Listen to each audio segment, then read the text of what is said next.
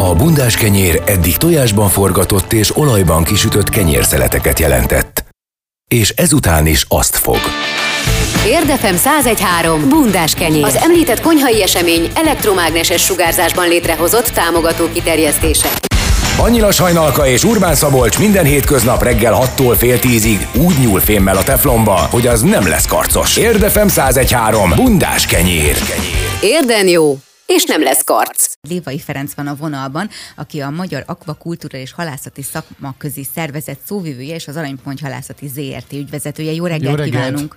Jó reggelt kívánok, izgalmatlan hosszú cím. Igen, Maha. igen, igen, mint a seregben. Mint a seregben, ott voltak igen. ilyen, ilyen elnevezések. Igen, igen, igen, körülbelül. Nos, ami miatt, ami miatt beszélgetünk, az majd lesz a horgászat is, de, de most Helyes. nem. De most nem.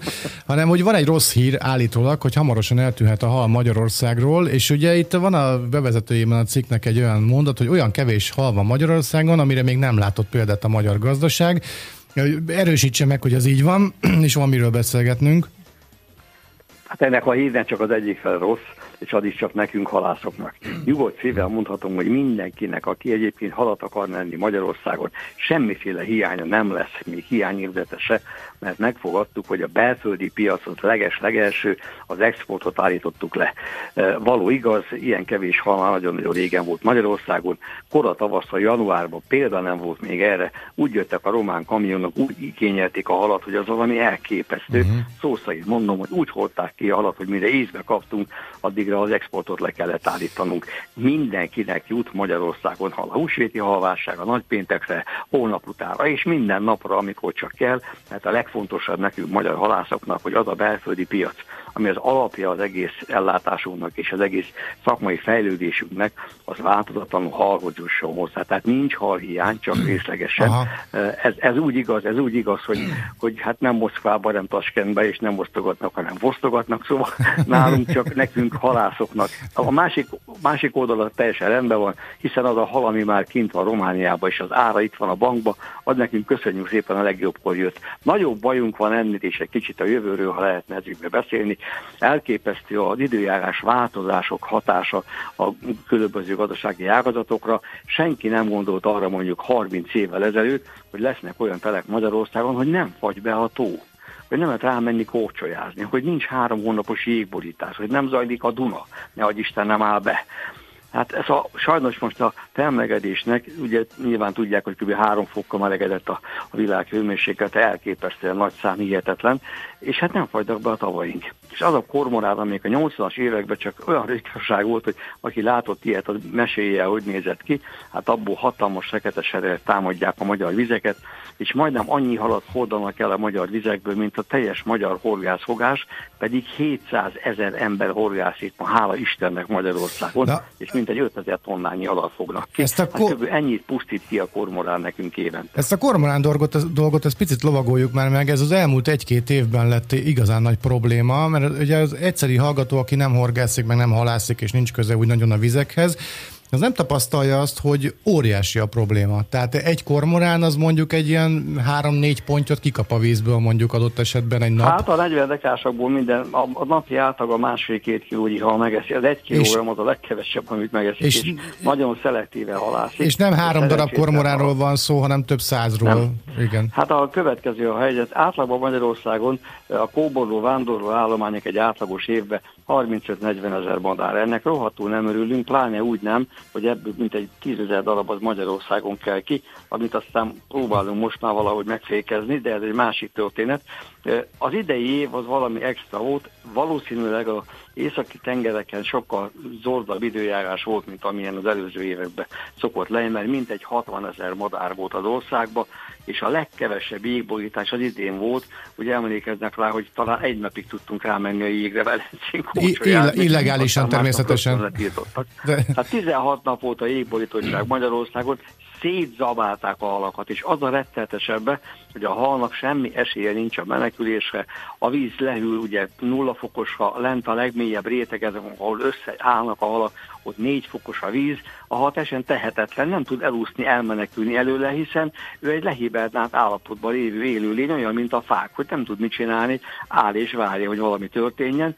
Szétkergeti a természetes vizeken az összeálló hatalmas halrajokat, akik évezredek alatt semmilyen háborítást nem e, voltak kénytelnek eltűrni, hiszen a halak ilyenkor a legmélyebb részeket, tuskók, gyökerek, meghalázhatatlan helyeken, mondtuk így, valamikor gyűlnek össze, ahol se ember, se más természeti tényező nem fért hozzájuk. Ennek az idilli világnak vége van, mint egy 30 éve, a, a folyóvizek elszegényedése, a ragadozóhalak eltűnése, az ökoszisztéma sérülése, az annak köszönhető, hogy egy olyan probléma támad ránk, aminek nincs megoldása. Szóval hála Istennek ma már a Magyarországos Horgászszövetség is kiadta a szerződéses kötelezettsége minden hallgazdálkodónak, hogy védje a saját vermelő halálományát, és puska van, és lődíj van hozzá, és minden.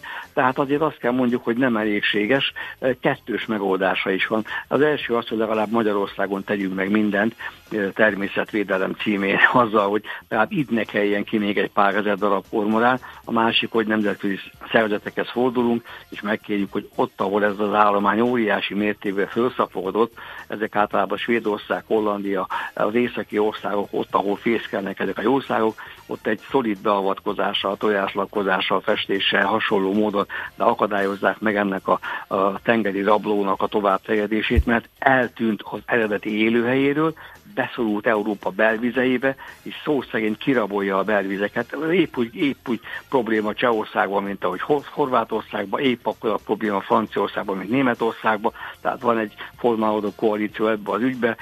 Azt kell mondanunk, hogy a természetvédelem nem tudja igazán jól reagálni mindez, hiszen náluk egy alapel van, hogy mindent védünk. Hát, úgy kéne védenünk, hogy észszerűen és okosan, és ha a predátor, a, a préda állatokat nem tudja, kipusztítja, akkor nem lesz neki se élelme. Hát azért kerültek be hozzánk is, mert túlhaláztuk a tengereket, és a viharok meg a nagy létszám ugye beszólította, migrálnak, és hát beszólította őket ide, ahol pagadicsomi állapotok vannak, hiszen nem fagyba a víz, és hát garázdálkodhatnak egész télen. Az igazi problémánk ez, hiszen az egy és két éves korosztályokat a vetőmagoz. Na azt nagyon megcincálta, és sajnos hosszú távon is azt kell mondjam, hogy nagyon észné kell lennünk gazdálkodóknak, hogy tudjuk tartani a termelési tempónkat, mert az ország felébe eltűnt az ivadéknak a kétnyaras hal, hiszen a 10 és 50 dekás halak a legnagyobb kedvencei ennek a madárnak, és elképesztő sebességgel tudnak egyet tavat lerabolni, pár nap is eltűnt a halivadék.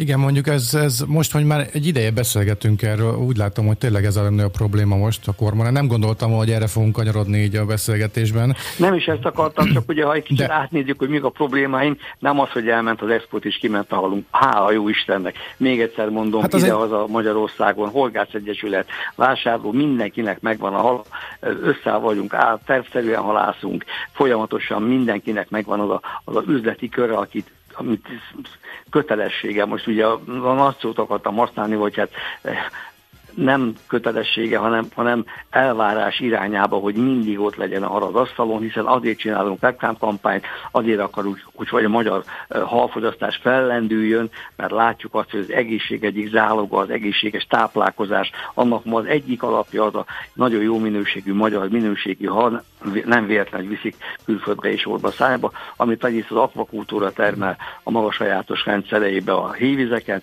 a másik pedig a tógazdasági haltermelés. Egyébként a lakpakultúrás termelés, csak egy mondatot még, ott, ott nincs ilyen problémánk, ott abszolút nincs semmiféle halhiány az afrikai halcsa, a halcsa a tokfélék piacán, hiszen a bezárt vendéglátóipari eh, területeken inkább, inkább feltorlódott az áru, és ott a, a konyhakész termékekből több van a piacon, mint amennyi szokott lenni. Amiről beszéltünk, az elsősorban a pontyot érintette, mármint a viszonylagos halhiány és az exportilagok. Apropó minőség, eh, ugye sokszor mondják, hogy azért egy vadon megfogott, vagy vadon élő pontynak vagy halnak teljesen más az íze, mint egy ilyen tenyésztetnek. Van bármiféle szabályzás a hal tenyésztésben, hogy mondjuk a minőséget megőrizzék?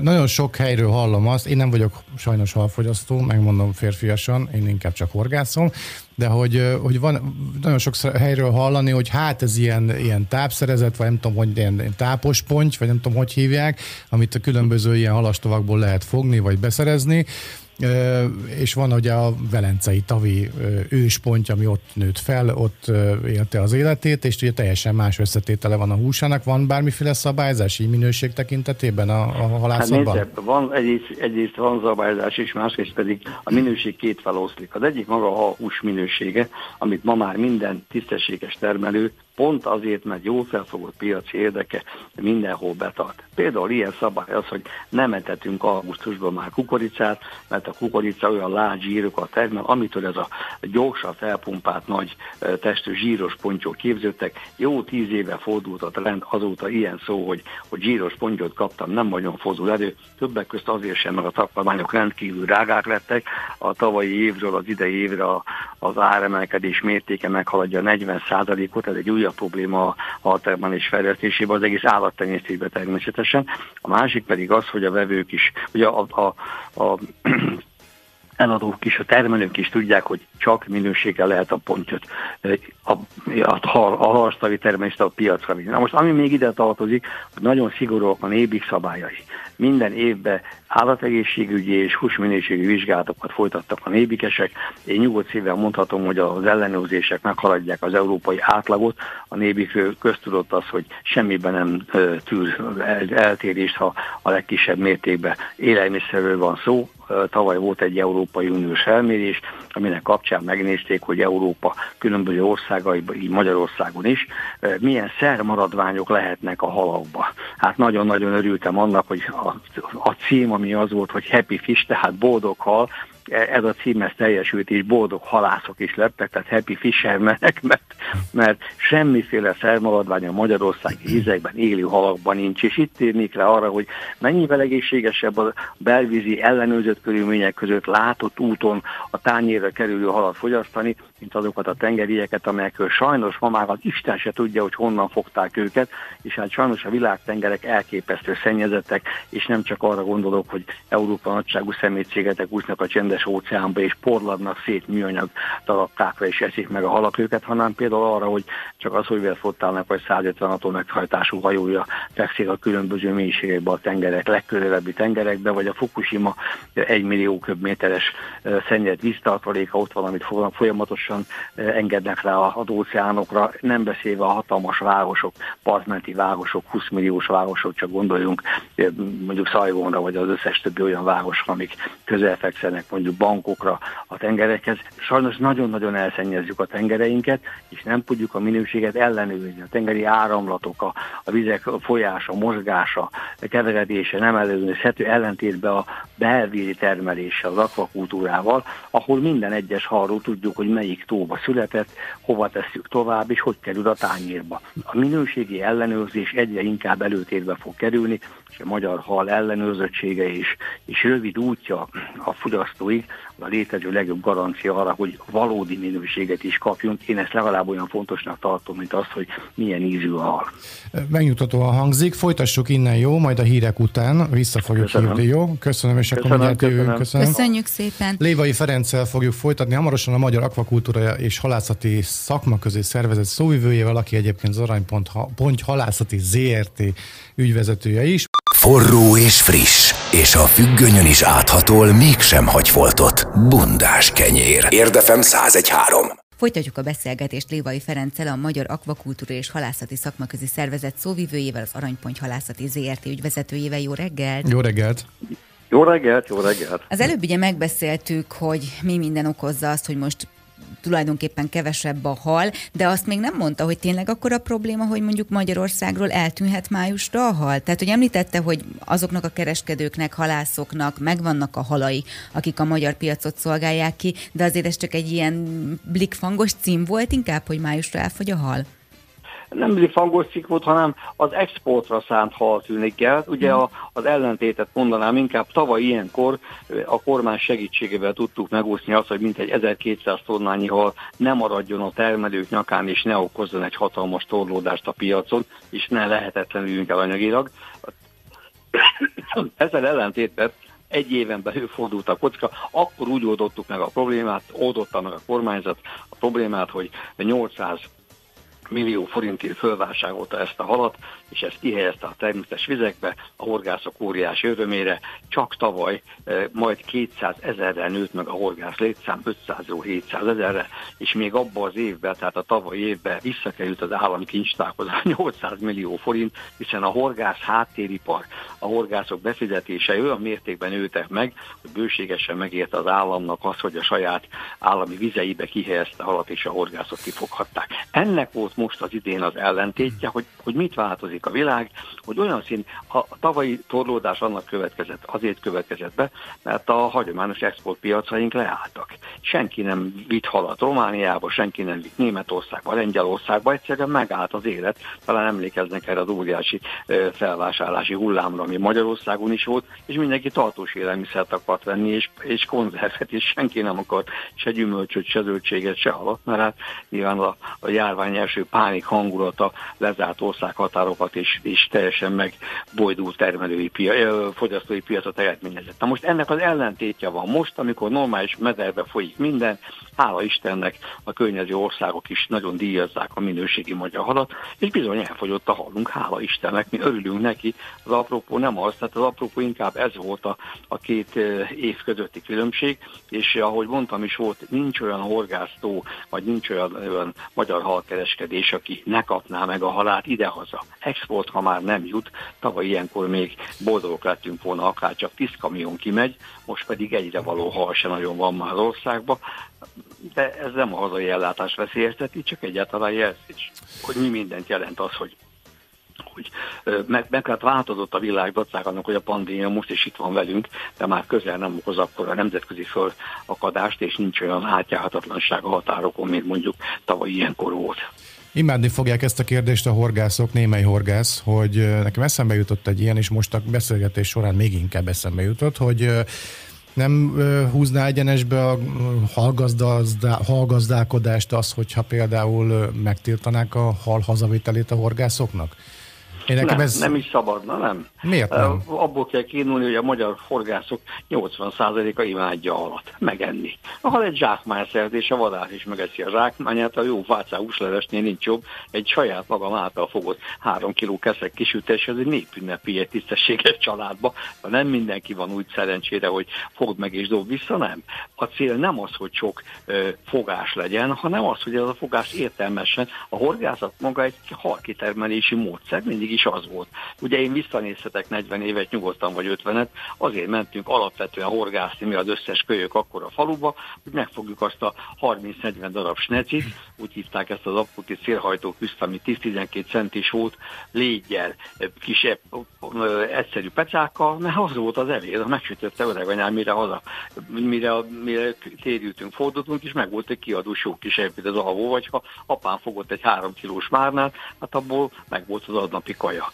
A hal alapvetően élelmiszer. Azt, hogy az élelmiszer úgy jutunk hozzá, hogy nem a piacon turkálunk, hanem a fogás szenvedélyének, a, a megfogás ösztönének hódolhatók, egy különlegesen szép dolog. Tehát én semmiképpen nem, hogy megtiltanám, én mindenkit arra biztatok, hogy ha megfogtad, ha megfogtad, edd is meg. És Na jó, de hát, meg, mert uh, nagyon rosszul állunk a, a táplálkozásban a hallal. E, de igen, de változik a világ, illetve azért tapasztalom a saját környezetemben is azt, hogy a szomszéd Jóska bácsi az fogja magát, és az összes létező engedéllyel, ami van, az, a egy év alatt 500 kg halat hazapakol az összes szomszédnak a mélyhűtőjébe, aztán az ki lesz dobva, mert nyilván nem lehet meg, megenni ennyit. Szóval, hogy nekem ezzel van a problémám, hogy ész nélkül történik ez a hal hazacipelés, mert ha már megfogtam, akkor nem fogom. szabályok vannak, tehát nagy szabályok vannak, kétség kívül, amit elmond, ilyen is van. Aki hivatásos horgász, mondhatnám ezt is, beállt helye van, etett folyamatosan, ilyen is van, de ha maradjunk abból, hogy nem lehet több, mint a teljes horgász társadalom, mondjuk egy ezreléke, mert ha mindenki így fogna, akkor boldogok lennék, hogy ennyi, ennyi hal van, de hát nincs ennyi hal, és ennyi idő sincs a horgászatra. A legtöbb horgász nagyon örül annak, hogyha le tud menni 20-30-szor egy évbe, megfogja maga halát, és örül annak, hogyha azt meg is elti. Kétség kívül mindig is voltak és vannak is húshorgászok, akiknek az a lényeg, hogy minél többet kitermelni. Erre találták fel a napi fogáskorlátozásokat, a fai korlátozásokat, az azonnali beírás kötelezettségét. Tehát a Magyarországos Horgász Szövetség nagyon jó körülbástyázta azt, hogy, hogy hogy van ez a horgászat, mint sport és mint élelemszerzési lehetőség. Az első mindig a sporton van, a második csak az, hogy a zsákmány, a tárgya a horgászatnak az élelmiszerként hasznosul. Itt van közel hozzánk a Velencei tó, elég ramat, elég ramat állapotban van, nem tudom mennyire foglalkozik Nagyon jó ezzel. a Velencei tavat, hogy ne persze. Na hát, hogy, hogy ja, ja, már említette a mohozt, hogy nem nagyon látom, hogy exponálná magát azzal kapcsolatban, hogy gyakorlatilag egy olyan 40-50-60 centi hiányzik a tóból.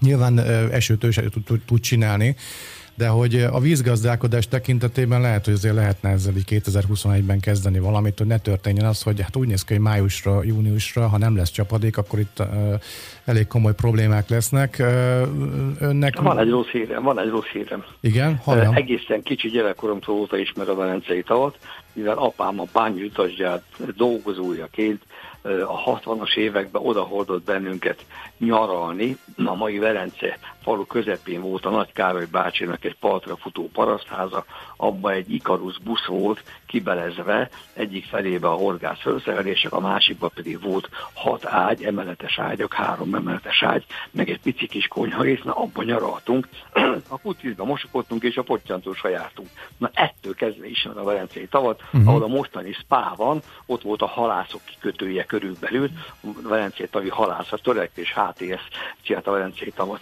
Velencei tavat egy Spindler Ferenc nevű ember mentette meg a tenyészettől, aki a 80-as években szerzett 1 milliárd forintot, és valami elképesztő, szuggesztív, nem is tudom, talán, talán a Burger Robert volt ilyen mezőgazdaságban, hogy búdog módon ment, és mindent kitiport, és nem magának, hanem neki célja és elképzelése volt. Ez a Spindler Ferenc egy kicsit húzta a lábát a Feri bácsi.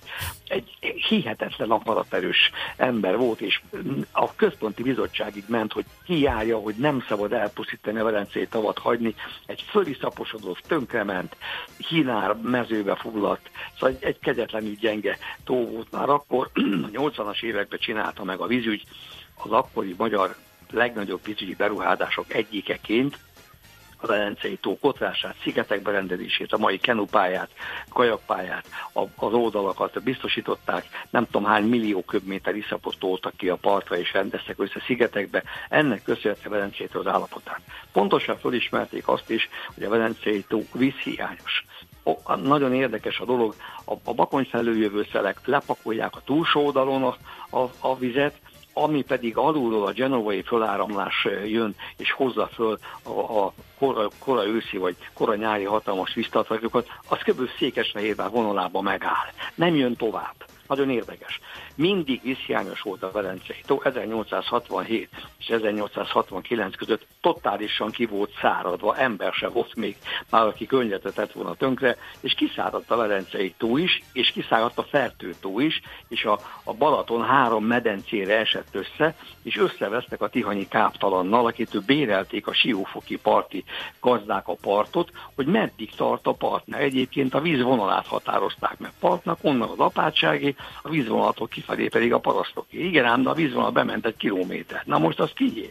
Elvetették a parasztok, úgy képzelje el. Tehát az, hogy vízhiány van, az nem egy nem egy olyan dolog, ami még nem történt meg, és felelőssé lehet alakítani, nem lehet. A Velencei tó pont az, amire a vízügy kifejezetten készült, és ezzel kezdtem mondatot, megépítette az álmú és a pátkai tározókat azért, hogy amikor esetleg víz többlet van, akkor tartalékolni tudjanak, és leengedjék ide a vizet sajnos olyan kevés a víz a, a két befogadó nagy vízen is, hogy alig tudnak tartalékot képezni.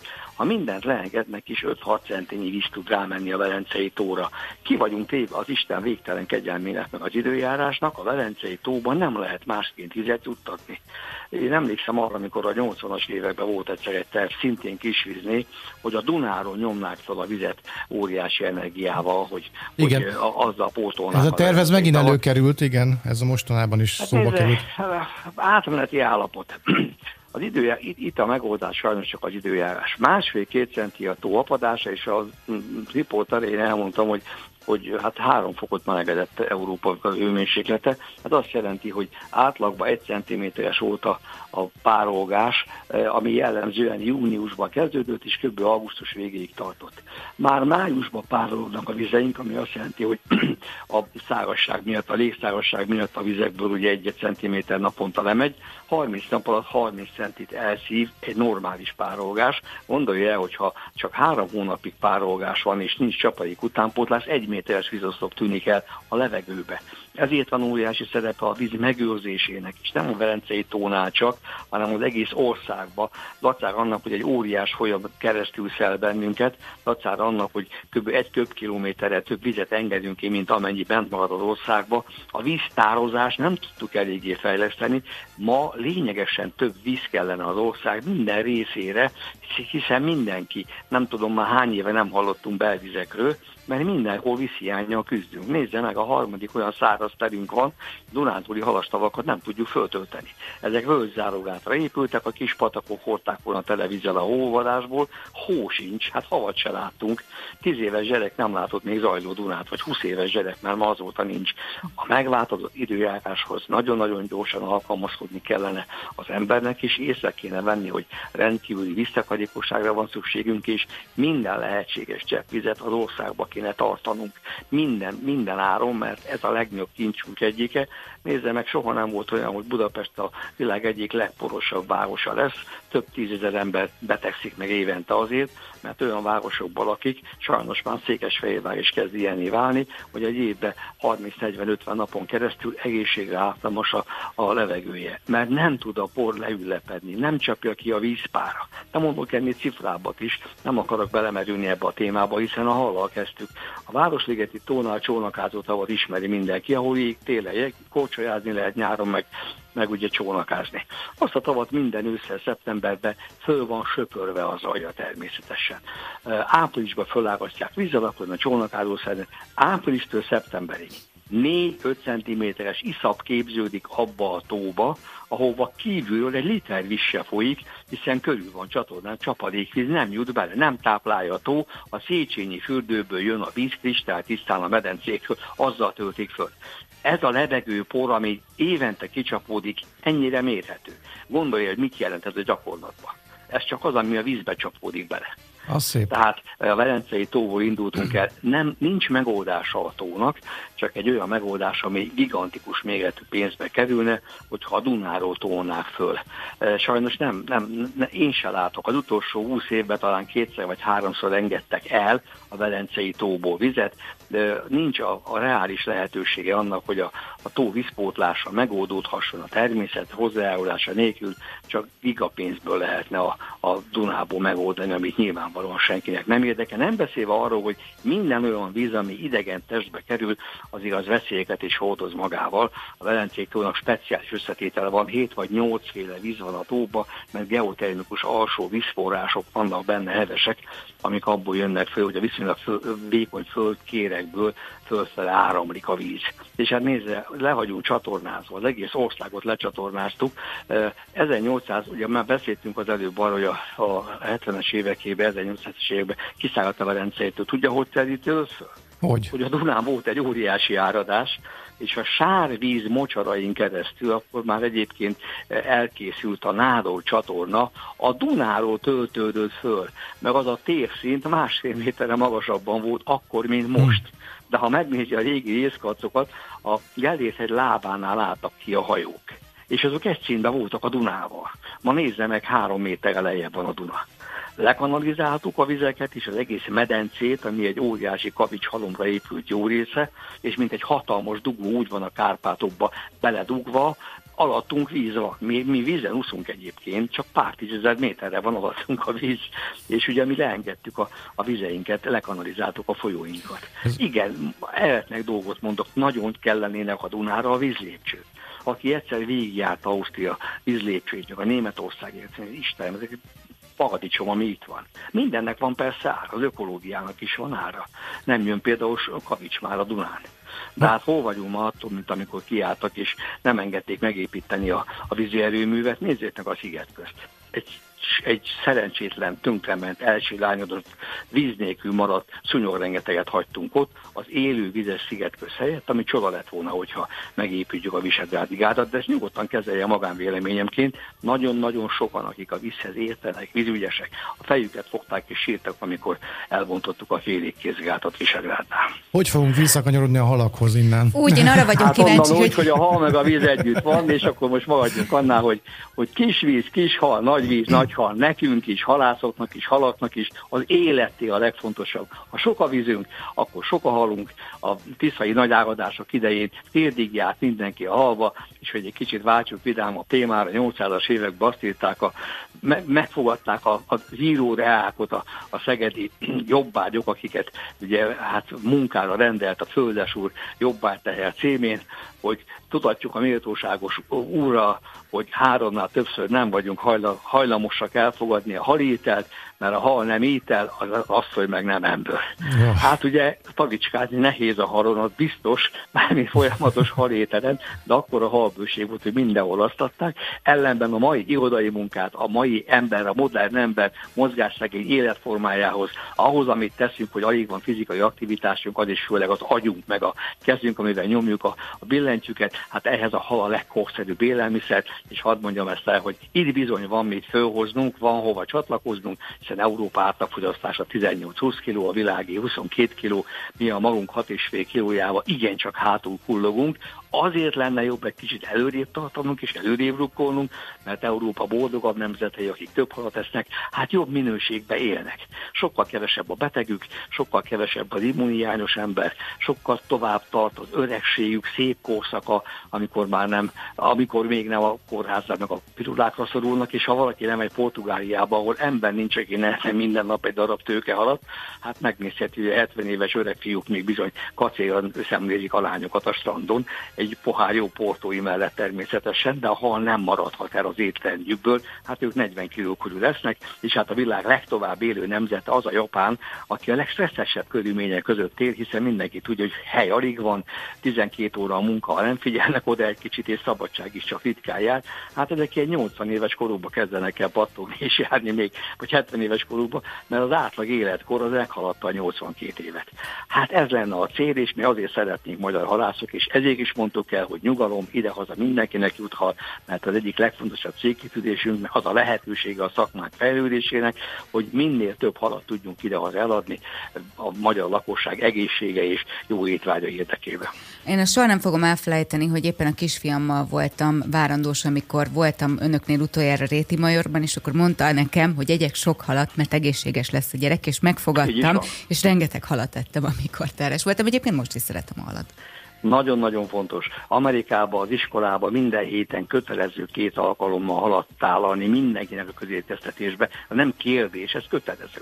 Tehát az idegrendszer fejlődéséhez a omega 3 és omega 6 zsírsavakon keresztül olyan nagy jelentősége van a halfogyasztásnak, mert természetes úton tudjuk megkapni. Egészen más az, ha valamit a szervezet saját maga szintetizál a bevitt táplálékból, vagy amikor megkapja egy tabletta formájába. Összesen lehet hasonlítani azt a C-vitamint, amit a savanyú káposztával eszünk meg, azzal, amit megkapodunk bogyóként.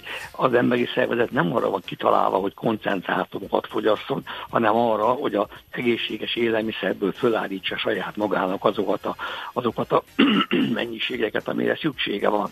És hát ezt lehetne sokáig ragódni, de egy teljesen biztos, hogy a a halfogyasztásnak, a magyar nép egészségének valamikor egyik záloga az volt, hogy boldog-boldogtalan hallevet, hiszen a, a Tiszántúl mintegy 60%-át víz járta az év 50%-ába, és csak az nem evett halat, aki, aki nem botlott bele, a téli csíkhaltó kezdve, amit káposztával fogyasztottak, a koratavaszi csukafogásig, és egész nyáron tartó kopolya alászatig minden településnek és minden kis falunak nádasa, bögéje, tavacskája volt, hiszen minden víz mellé települt, és az emberek egyik legtermészetesebb táplálék forrása az maga a hal volt. Önne, önnel, hát beszélgetni, önnel beszélgetni kihívás egy műsorvezetőnek, de ez, ennek örülünk, örülünk, semmi gond, semmi gond, örülünk neki. Köszönjük szépen, hogy Nagyon itt volt velünk, és csak sikerült vissza visszakanyarodni a halakhoz.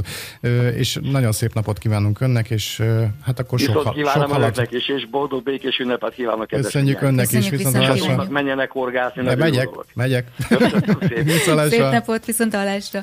Lévai Ferenccel beszélgettünk a Magyar Akvakultúra és Halászati Szakmaközi Szervezet szóvivőjével, aki egyben az Aranyponty Halászati ZRT ügyvezetője. Érdefem 1013. Bundás kenyér. Egy rádióműsor a pizsamás hallgatók védelmében. Március 29-én ünnepli a születésnapját Terence Hill, egészen pontosan a 82-et. Nem is olyan régen pedig könyvet írt róla Király Levente rendező. Azt mondta korábban, hogy ő inkább rendezőnek, mint írónak tartja magát. Zsuga Bubus címmel, hihetetlen történetek Terence Hill-től. Jó reggelt, Levi! Jó reggelt! Jó reggelt, szerbusztok! Tényleg vannak hihetetlen történetek Mario Girottiról, vagy Girottival kapcsolatban, vagy az ő életéből? Hát nyilván van, van honnan meríteni. Hát pontosan, e, igazából az egész élete nagyon színes és kalandos, mint ahogy azt gondolom, hogy nagyon sok színész esetében e, igaz ez, és hát ahogy mondtátok, valóban e, Zsugabubusz címmel a tavalyi esztendő végén jelent meg egy könyv, és hát igyekeztem összegyűjteni azokat a történeteket, sztorikat, amelyek a legszínesebbek, de nem csak a színes történeteket, hanem azokat a nyilatkozatokat, amelyeket annak idején a pályafutásának kezdetétől különböző nyelveken adott különböző újságoknak, tévéknek, magazinoknak, és hát nyilván ezeket tematikák szerint csoportosítva a saját interjúmat, hiszen én is készítettem Terence interjút, ötvözve gyúrtam bele egy könyv formájába, méghozzá úgy, hogy minél több interjú részletet oszthassak meg a kedves olvasókkal, és minél rövidebbek legyenek azok az átkötő szövegeket,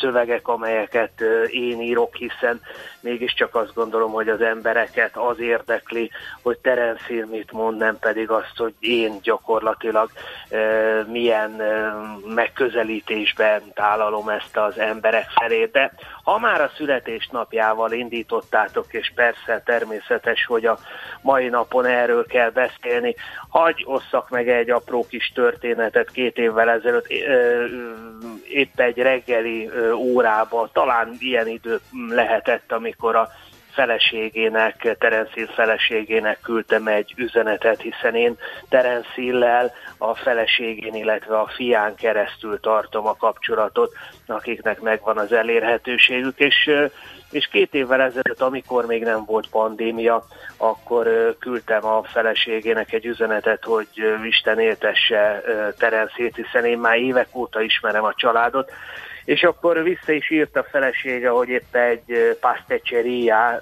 azt így hívják Olaszországban ezeket a cukrászdákat, mm. aminek a teraszán ült éppen Terence és egy szelet tortát fogyasztottak el, egy-egy szeletet természetesen, egy fekete kávé kíséretében, és Terence akkor ö, így ünnepelt, és nagy valószínűség szerint, mivel a család azt mondta, hogy Terence Hill nem szokott egy hatalmas tortát bevágni, hiszen ugye ő mindig is figyelt, nagyon hiú volt, és figyelt az alakjára, egyébként ez mai napig is így van. Szóval, hogy nagy valószínűség szerint idén is egy szelet torta, tortával és, és egy reggeli fekete kávéval fogja ünnepelni a születésnapját.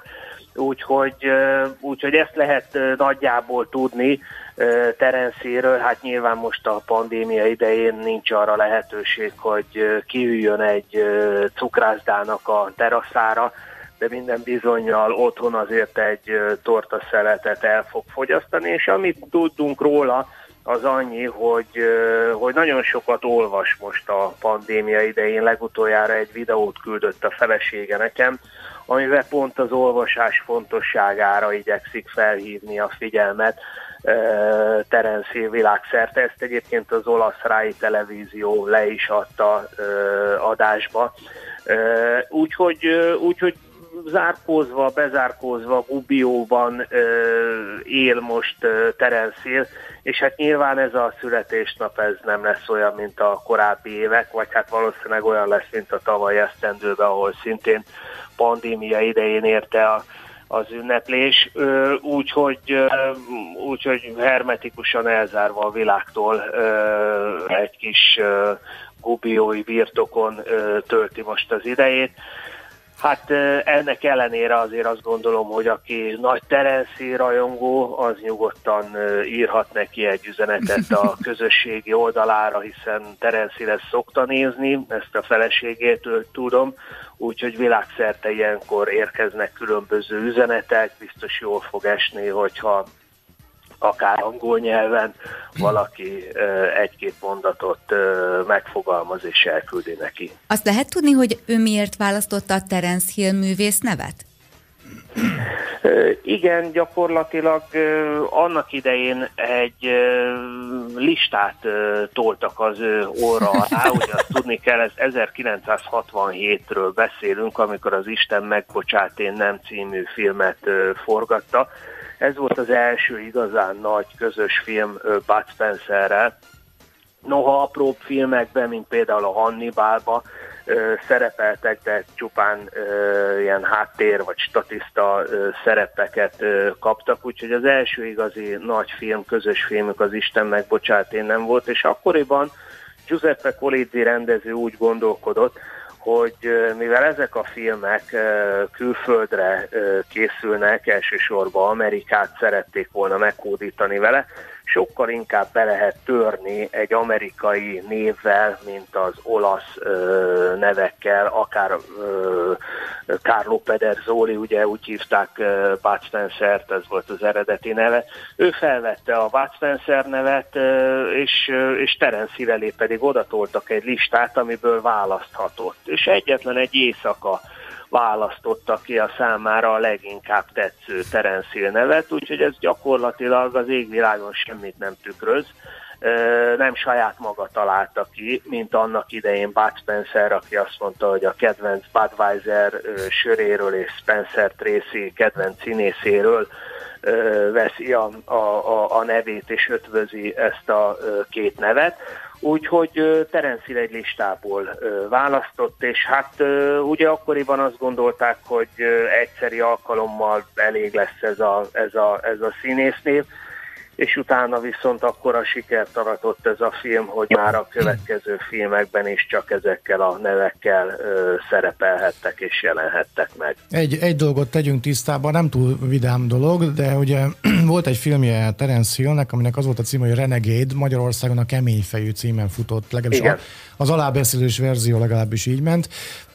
Az a kérdésem ezzel kapcsolatban, hogy játszott egy srác, ugye Ross Hill, aki a Terence Hillnek a fia volt, viszont ugye ugyanúgy hívták, de ő sajnos tragikusan fiatalon talán autóbalesetben meghalt, hogy, hogy ezt soha nem tudtam, hogy nagyon hasonlítottak egymásra, de ha jól tudom, akkor igazából vér szerinti rokonság nem volt köztük, vagy ezt rosszul tudom? Abszolút nem volt vér szerinti rokonság. Ő egy örökbefogadott kisfiú volt, aki 18 éven keresztül élt jóformán Terence Hill mellett, és, és hát ahogy te is mondod, sajnos 1990-ben egy autóbalesetet szenvedett.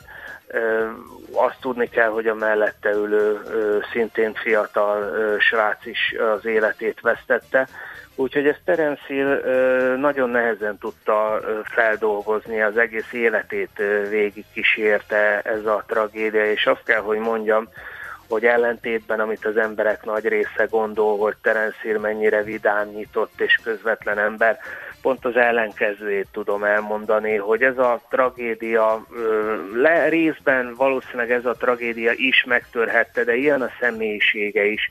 A más típusú ember, mint Bud Spencer, aki egy nápolyi, nyitott, laza, közvetlen, télolasz, és más ez a félig német, félig olasz, velencei származású Terence aki viszont, viszont eléggé zárkózott. Én most idén is szeretnék egy könyvet megjelentetni verhetetlen páros címmel Bud Spencerről és Terence ami különböző filmforgatással kapcsolatos élményeket tár az olvasók elé, azokkal az egykori színészekkel, operatőrökkel, rendezőkkel, stábtagokkal, akik még élnek, ők is elmesélik azt, amit eddig is tudtam, hogy annak idején Terencél a filmforgatások végeztével mindig visszament a lakókocsiba.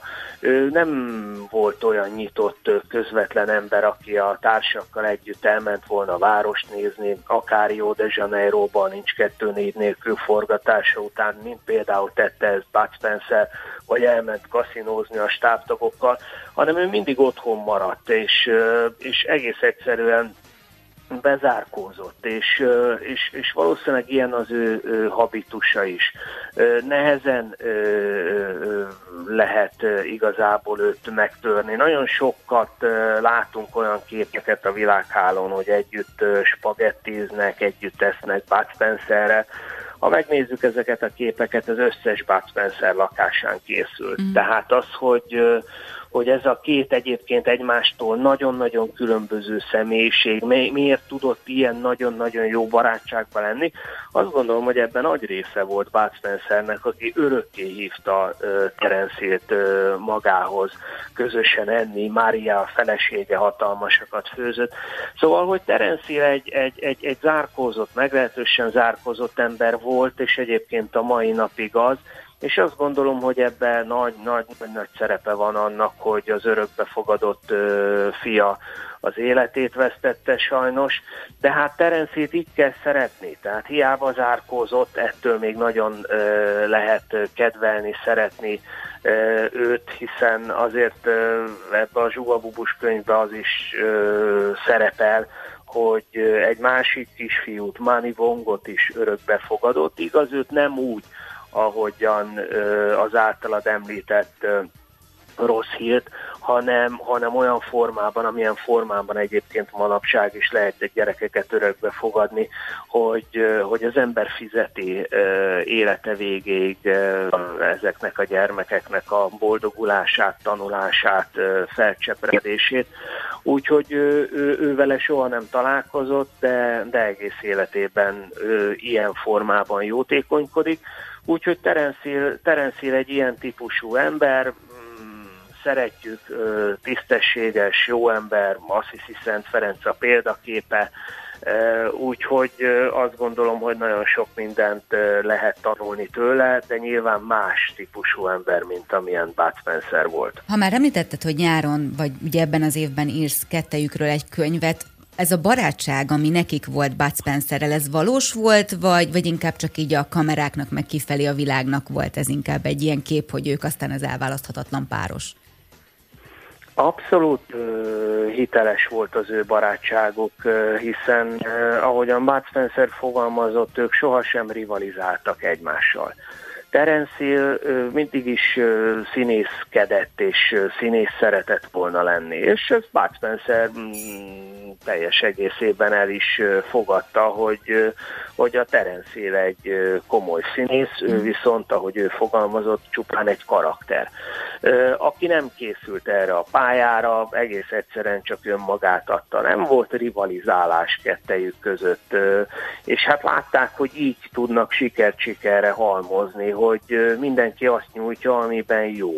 Terence egyébként nagyon-nagyon sokat készült a szerepeire, kívülről fújta a forgatókönyvet, ezt ugye Bud Spencer lányától tudjuk, míg Bud Spencer meg se tanulta, azt se tudta igazából mit kell csinálni, csupán rögtönzött. Nagyon sok esetben, hát azért valószínűleg valamennyit ő is készült, de nagyon érdekes, hogy ugye róla filmet forgattam és könyvet írtam, és én is találkoztam olyan rendezőkkel, akik mesélték, hogy ha Bud Spencer mekkora ebbe húzja volt. Mindig, mindig fogadásokat kötöttek, hogy, hogy, hogy napról napra milyen újabb és újabb sztorikkal fog előállni Bud Spencer, hogy miért nem tanulta meg a szövegét. És akkor jött egyik nap Bud Spencer, hogy nagyon-nagyon fájt a feje, másik nap az, hogy nem tudom én, elaludta magát, és nem volt ideje fölkészülni. Szóval, hogy hogy ő, egy, ő sokkal lazábban vette ezeket a szerepeket, mint Terence és, és tényleg nem rivalizáltak egymással.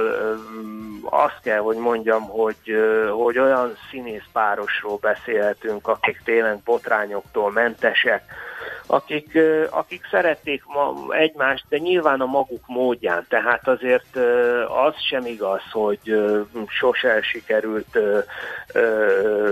megharagudni, vagy nem is megharagudni, mert ez talán erős kifejezés lenne, de bizony néha-néha neheztelt Terence Hill Bud Spencer a filmforgatások során, hiszen Bud Spencer nagyon sokszor elkésett a forgatásokról, kiment kaszinózni, amit korábban is említettem, előző estéken, másnap reggel nyolckor nem jelent meg a forgatáson, csak késve, nem tanulta meg a szerepeit, és miközben Terence mindig-mindig készült, ezért gyakorlatilag őt ezek a dolgok valamennyire idegesítették, de hát ezek nem voltak olyan összecsapások kettejük között, amire azt lehetne mondani, hogy, hogy nagy sértődés lett volna ebből, vagy bármi más, úgyhogy tényleg igaz barátság volt közöttük. Nagyon köszönjük, hogy itt voltál, és nagyon várjuk az új könyvedet. Reméljük, hogy majd akkor is beszélgetünk egy jót. Úgy legyen. Köszönjük szépen, Levi. Itt lehettem. Szia, szia szép szia. napot kívánunk. Király Leventével beszélgettünk, annak apropóján, hogy ma ünnepli 82. születésnapját Terence Hill, és ugye Király Levente rendező, újságíró, pedig Zsuga Bubus címmel írt róla tavaly év végén egy könyvet.